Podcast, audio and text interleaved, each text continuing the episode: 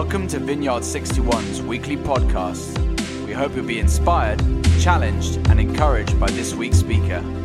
For previous messages, go to our website, vineyard61.org, or subscribe via iTunes or SoundCloud.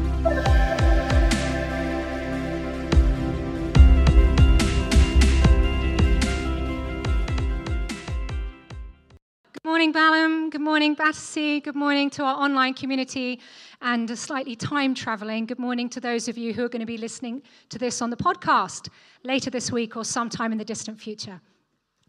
This morning, we're continuing our series on the book of Exodus. You've probably had a Bible waved at you this morning, somewhat like this. If you've got one, grab it and open it to the second book in the Bible. If you don't, I can see there's a stack of about a half a dozen at the back if you want one. Uh, as Mike explained last week, we're turning our attention to this part of the Old Testament to see how it helps us understand the Bible as one big story. Um, Exodus is one of five books in the Old Testament, which makes up what's known as the Pentateuch, which is what it's called in Greek, or the Torah, which is what it's called in Hebrew. It includes Genesis, Leviticus, Numbers, and Deuteronomy, and it contains the earliest accounts of the Jewish people. So, as with any part of the Bible, we have to remember what it is that we're reading. And it's good to remind ourselves that this one book is part of an entire library of books. We've got poems in there, we've got prayers, we've got narrative, we've got some prophetic stuff and some other weird stuff, but this is really sort of narrative, it's story that we're looking at this morning. The Bible was written by multiple authors across many centuries in very different environments, in different times and places. But what's most important is that we remember that it wasn't written to us. It wasn't written for us. We're modern, we're Western, and we're post Enlightenment people. So we come to it wearing sort of the wrong glasses. It's like we've got the wrong lenses on. But come to it we can. Even for the most skeptical among us, it is a text worth studying, and it is robust enough to handle our scrutiny. This morning, what I have for you is an incredible story, a serious challenge, and I think a welcome invitation. The challenge immediately for us, though, is that as modern readers in a very hyper individualistic culture, we often move too quickly to this question of what does this mean for me? In doing so, we immediately take these ancient stories, this ancient history, out of its original context. So, a more helpful approach would be to ask, what did this mean for the people it was written to and about? And for a story like the Exodus one in particular, which is a little bit strange, we're asking, what did these people come to believe about God and about themselves, collectively, as a people, as a tribe, and as a family? Only then can we begin to understand what it might mean for us. Now, I think we all like origin stories, right? I watched Captain Marvel again recently, and I have to tell you now everything makes sense. Like, literally, everything makes sense. We might say the same about The Hobbit, if you've read The Lord of the Rings, Harry Potter and the Philosopher's Stone, like that one? And dare I suggest the Star Wars prequel trilogy? Ooh, I know that's a bit controversial. Safer ground, perhaps, the epic multi layered drama, which is Monsters University. Where Genesis might be considered as an origin story for humanity, the book of Exodus provides an origin story for the Jews, which is retold annually in feasts and festivals, particularly known as the Passover. We have to remember that this is a story that they have carried through the centuries, not least through the Holocaust, Holocaust, where the Passover continued to be practiced in the ghettos, in the death camps, and the, the displacement camps that followed, and throughout the Soviet Union, in, particularly in the 70s and the 80s. This was a story that meant an incredible amount to them. It's also a story that we know upheld and, and sustained an enslaved and segregated black community, particularly in America, empowering the hopes of many. We might think of Rosa Parks and Martin Luther King, and so many of those that we do not know the names of, for whom this story meant a great deal during the civil rights movement. Also for Oscar Romero, the Archbishop in Latin America during the 70s, and Archbishop Desmond Tutu during apartheid in South Africa during the 80s and 90s. In the broadest sense, the Exodus story is about an obscure group of people who have settled in Egypt, finding refuge amongst a great civilization until they are enslaved and then liberated after an extraordinary series of events. It is also about burning bushes, rivers filled with blood, plagues of locusts, the death of innocent children, and a sea that parts down the middle. It's got everything. it is an epic battle between gods, and it is about powerless slaves against a powerful empire, but it's also a memory and a promise. And it would have been central to the life of a Jewish man named Jesus, more than 1,200 years later, who believed it was a story he came to fulfill. In fact, whether you're a fan of Ridley Scott's Gods and Kings, or DreamWorks' Prince of Egypt, or the classic and original Cecil B. DeMille's The Ten Commandments, bring it home, Charlton, it's still considered one of the most enduring narratives of our time. So, shall we see what the Bible has to say about that? Particularly chapters 6 to 11. In Greek, the common language of the early church, Exodus means literally exit or departure or the road out. In Hebrew, the language in which it was written, the book of Exodus is known by the first four words. These are the names. And throughout the early chapters of Exodus, we see that names matter. It opens by looking backwards to Jacob, son of Isaac, grandson of Abraham, to whom God had made a promise, a covenant, to multiply his descendants and bless them to be a blessing to all peoples across the earth, rooted, rooting this story in one family. In Exodus 3, we see God revealing himself to Moses by the name Yahweh, or I am, and declaring, This is my name forever, the name you shall call me from generation to generation. We also see five women who are each named, and together with Pharaoh's daughter, play a crucial role in this story, particularly the midwives, Shiphrah and Puah, who defy Pharaoh's instructions and save the Hebrew babies. By contrast, Pharaoh is just the designated name for a king. It literally means palace or big house. Perhaps his name has been forgotten or is just irrelevant. There are, in fact, two pharaohs in this story, and neither are named, but the women are not forgotten. They are remembered as the first heroes of this text, ensuring Moses and his brother Aaron survive to play their part the presence of names and a family tree in these early chapters provide a huge clue to the significance of this story. Because although it's where we find many of the great biblical themes that we might be familiar with revelation, liberation, redemption, and formation, which we're looking at in this series the subplot is about the very human questions of identity, purpose, and power. What we know in the lead up to chapter 6, at the time Moses was born, is that the Hebrews, or Israelites as they were known, had been settled in Egypt for centuries, but they were still considered foreigners. They represented a vital economic resource, but a potential threat to the stability of power. And so the people were enslaved. The male babies were killed, and presumably the women and girls would suffer in all the usual ways. Moses is rescued from this and ends up being raised by the Egyptians. Talk about identity issues. Then, as an adult, he kills someone and runs away to spend years in a place called Midian, where he starts a family. He seems content there, comfortable even, far removed from the suffering in Egypt. But God has another purpose for him. He sends him back to Egypt to confront Pharaoh and free these people whose desperate cry he has heard. But this does not start well for anyone. Moses is an outsider, one way or another, and he is reluctant and ill equipped for this task. And when he first appears before Pharaoh, Pharaoh's response is to say, Who is the Lord that I should obey him and let Israel go? I do not know the Lord, and I will not let Israel go. Now, Egypt's gods were numerous, and Pharaoh's were considered their almost divine representatives. But Pharaoh has no patience for a God he's never heard of, especially one identified with slaves. And so he makes the Hebrews' work even harder and their conditions even worse. This does not really help Moses, who is trying to convince the people that he knows what he's doing and he's going to get them out of there. But then everything changes. We're looking at chapters 6 to 11 this morning, so there's a lot I'm going to have to summarize. And I hope that you will check that out later. But here are a few key passages which stand out, starting with Exodus 6, verses 1 to 7. Then the Lord said to Moses, Now you will see what I will do to Pharaoh. Because of my mighty hand, he will let them go. Because of my mighty hand, he will drive them out of his country. Then skipping ahead, therefore say to the Israelites, I am the Lord, and I will bring you out from under the yoke of the Egyptians. I will free you from being slaves, and I will redeem you with an outstretched arm and with mighty acts of judgment.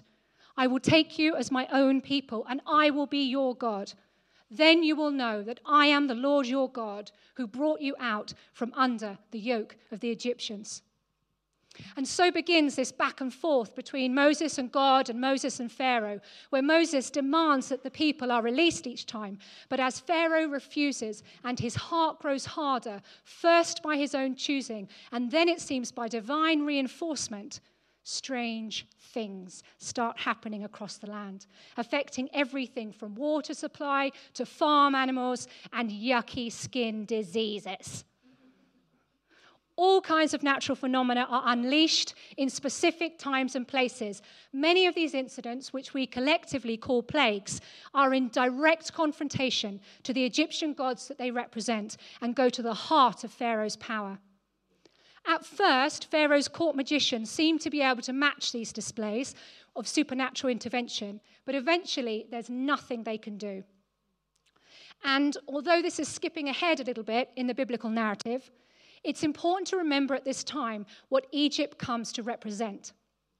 Re- Egypt had a rich and highly sophisticated artistic culture and it was very wealthy from trade and military success, enabling it to build huge cities and extraordinary structures like the pyramids that we still see today. We should rightly celebrate the accomplishments of this extraordinary ancient civilization and recognize that it becomes embedded in the biblical imagination as a symbol for an oppressive kingdom more than a specific time and place.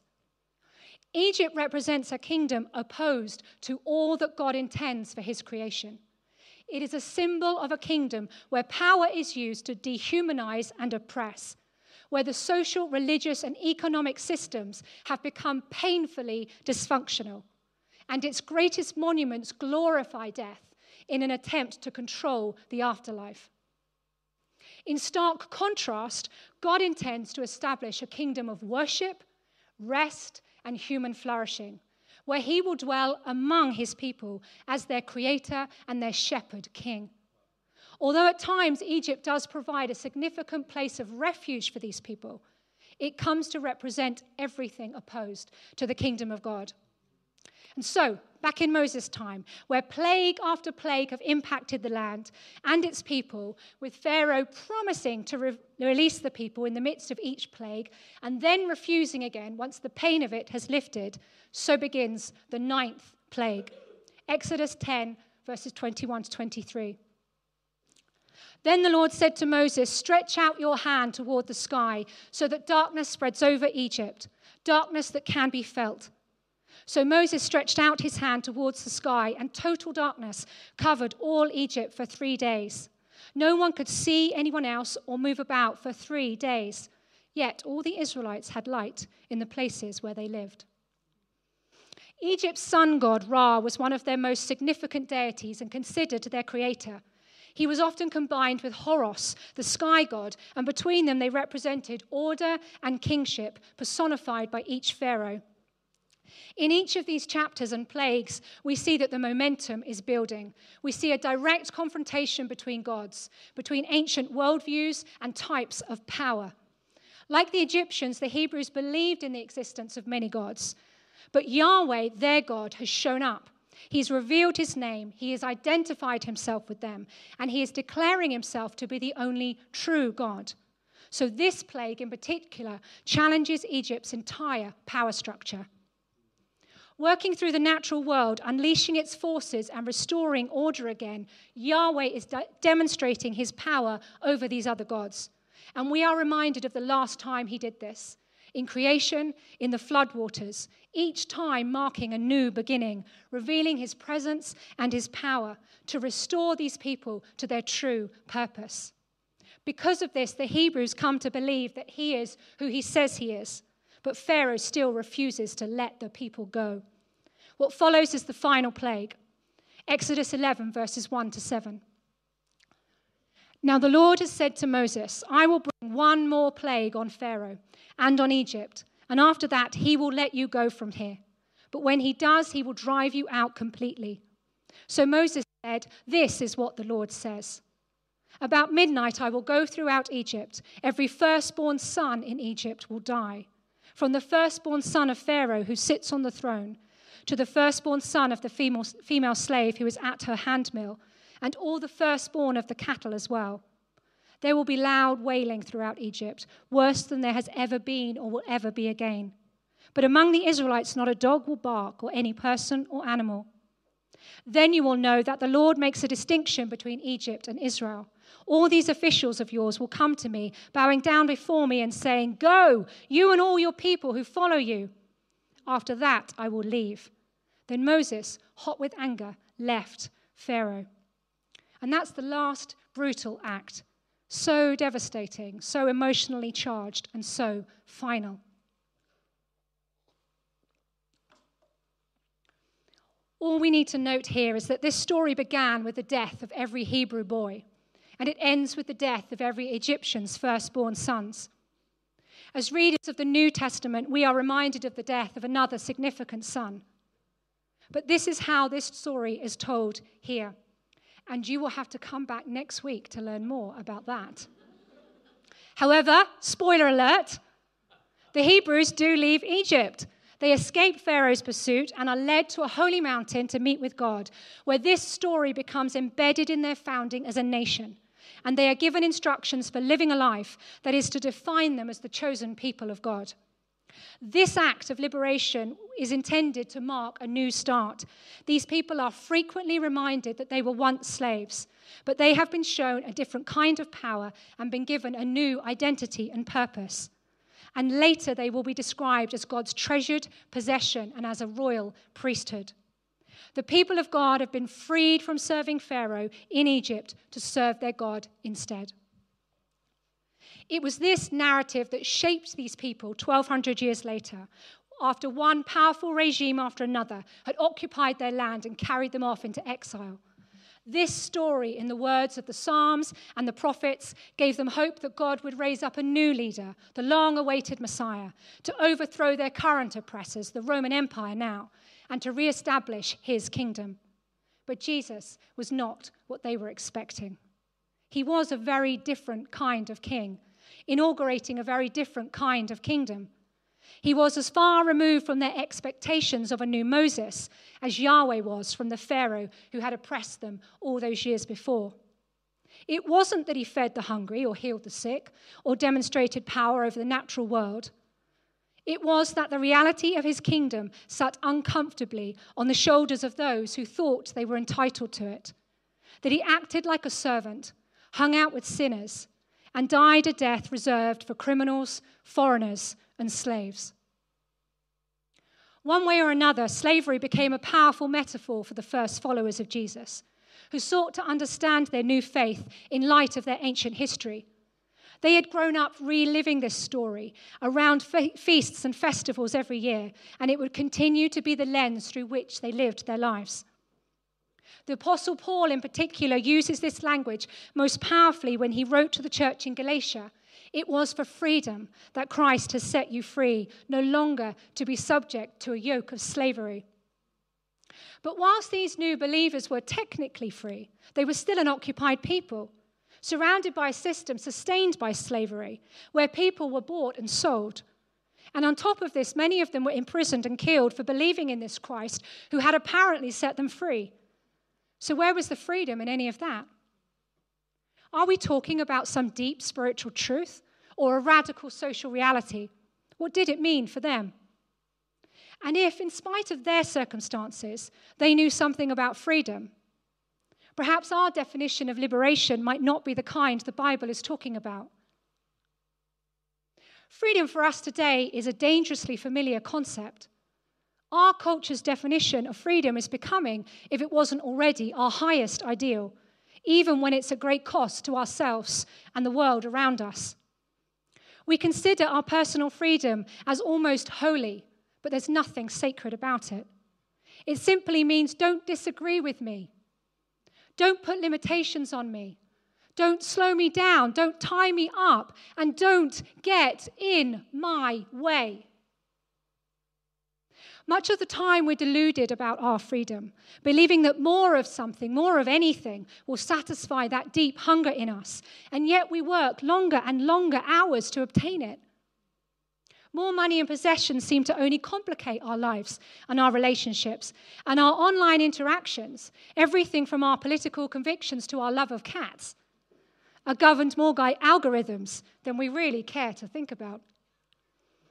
So, although we are more globally connected than ever, and we can no longer hide the consequences of our choices in the environment, in unethical labor practices, or in the racism and the sexism that affect so many people's daily lives, many of us still make these choices with devastating consequences for ourselves and others simply to uphold our own perception of freedom, whatever the cost. That is not the freedom we're talking about. It simply isn't freedom to choose whatever I like as long as it doesn't hurt anyone else. When was the last time you checked? So, if that's not the kind of freedom that we're to pursue, what is? In his letter to the first churches, and despite his earlier statement about freedom, the Apostle Paul sometimes introduced himself as a slave. Not because he's being held captive by anyone, although he had spent more time coming to Christ on the run, in prison, or under house arrest, but by using an everyday word for the most servile state one could have in the Roman world. Slavery was a fact of life, and Rome couldn't function without it, but it meant you were owned by somebody as their property. And for some reason, he wanted new believers to understand that he was now owned or bound for life to God. In Romans 6 and elsewhere, he uses what we might consider this repulsive metaphor, not just to describe unbelievers before they came to Christ, who he writes are slaves to sin, but followers of Jesus afterwards, who he calls slaves to God, slaves to righteousness. You see, Paul believes that freedom isn't about throwing off constraints, Ultimately, it is the human condition that is enslaved. To Paul, we are all slaves to something.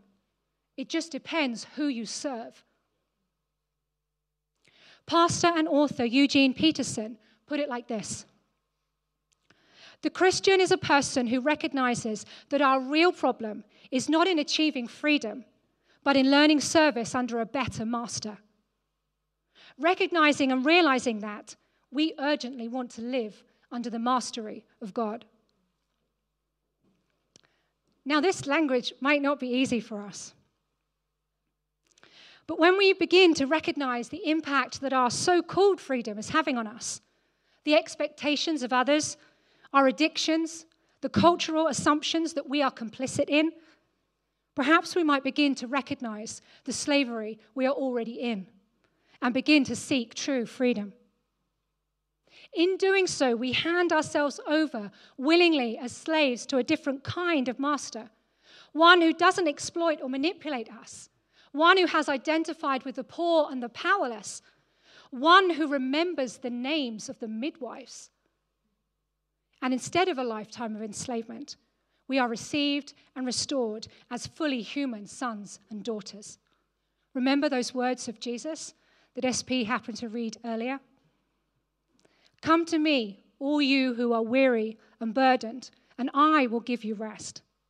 Take my yoke upon you and learn from me, for I am gentle and humble in heart, and you will find rest for your souls. For my yoke is easy and my burden is light. The question for each of us when considering who or what to turn our life over to is, of course, can it be trusted? Can this God be trusted with my life or anyone else's, especially when we see Egypt's power still loose in the world and still prospering? We each have to work out for ourselves, but what did it mean for these people? The God these people encountered was present, He was faithful, He was powerful, and He moved against injustice. And what we see in Jesus is what this God would be like in person.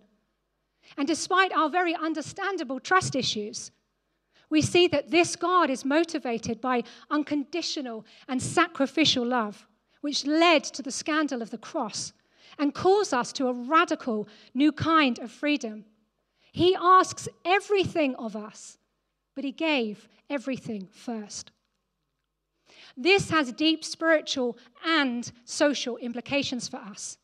The Hebrews were freed from something to something from a world of dehumanizing power to a community of worship and rest and human flourishing, suggesting that we can't just limit our salvation to a metaphor about spiritual slavery whilst using our freedom however we please, or decide that we're bringing down empires without understanding our role in it.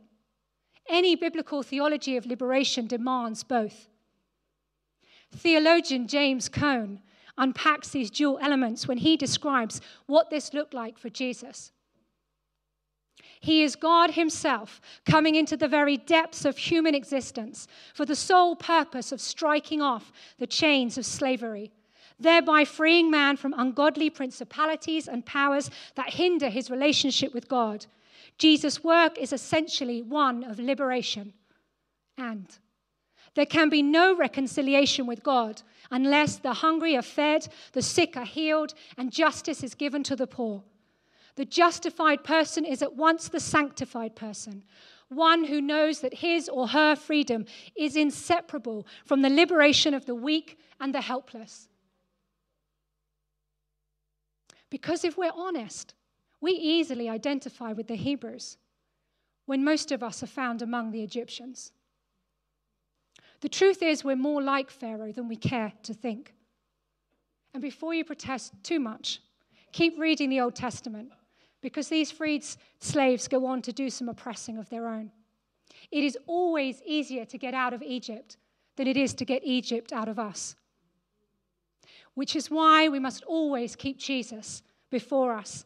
After all, it is the truth that sets us free. So, it sounds like you and I have some choices to make with the freedom we have. Because although this story is about God doing for the Hebrews something that they could not do for themselves, it is also an invitation to make this your story and participate in the work that God is doing today. We can dismiss this story as something wild and weird and wonderful, a supernatural confrontation of power a metaphor for spiritual deliverance, or a rallying cry for injustice. But I think we've seen that it is all of these things. And it provides us with a founding narrative for our faith that spoke of identity, purpose, and power then and still does for us today. In Jesus, we see this Exodus story brought to life.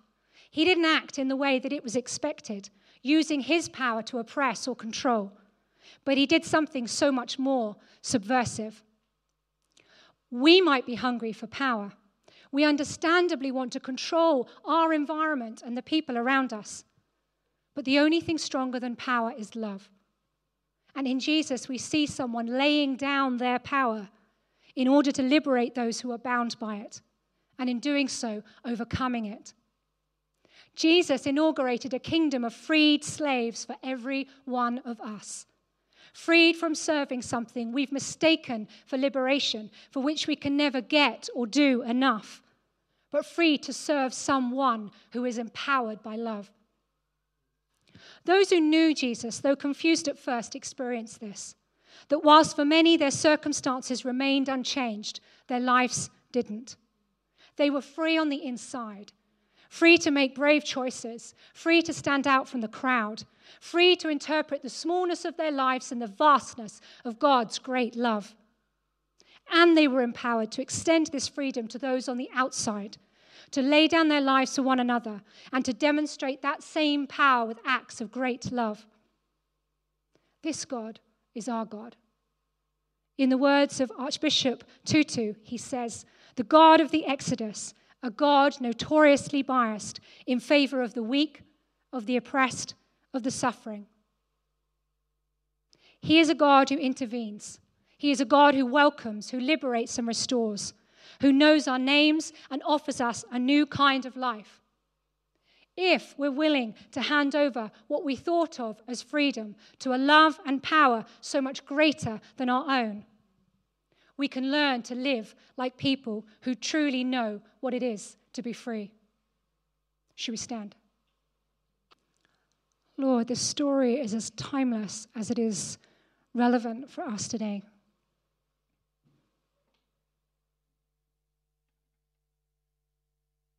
Would you make it real for us?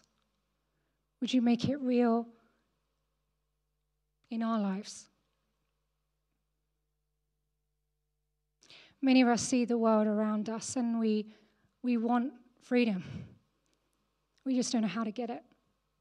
What you ask of us is hard, but we see freedom on the other side true freedom. Your word says that where your spirit is, there is freedom. In your presence, there is freedom.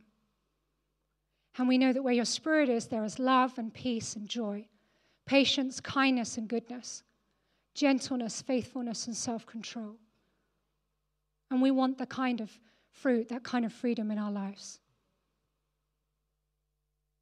So, would you come by your Spirit, increase your presence here in Battersea, wherever we are meeting with you right now? Come and speak to us. Come and meet with us. Amen. We're going to worship briefly now. If there are things that the Lord has been speaking to you about this morning, I encourage you to respond. Uh, after the song, we'll have a chance to um, come to the front if you'd like prayer for anything. But you can meet with God right where you are. For some of us, we only have to move an inch and we find God uh, right in front of us. For others of us, we're more like the prodigal son. We wanted freedom of our own, and we took what we had and used our inheritance, as it were, to um, find freedom of our own, but it didn't satisfy. And uh, if you come running to Jesus, you'll find that He's looking for you, He's waiting for you, and He wants to restore that sense of sonship, that sense of being His child, of knowing freedom, and being restored to the person that you were always made to be.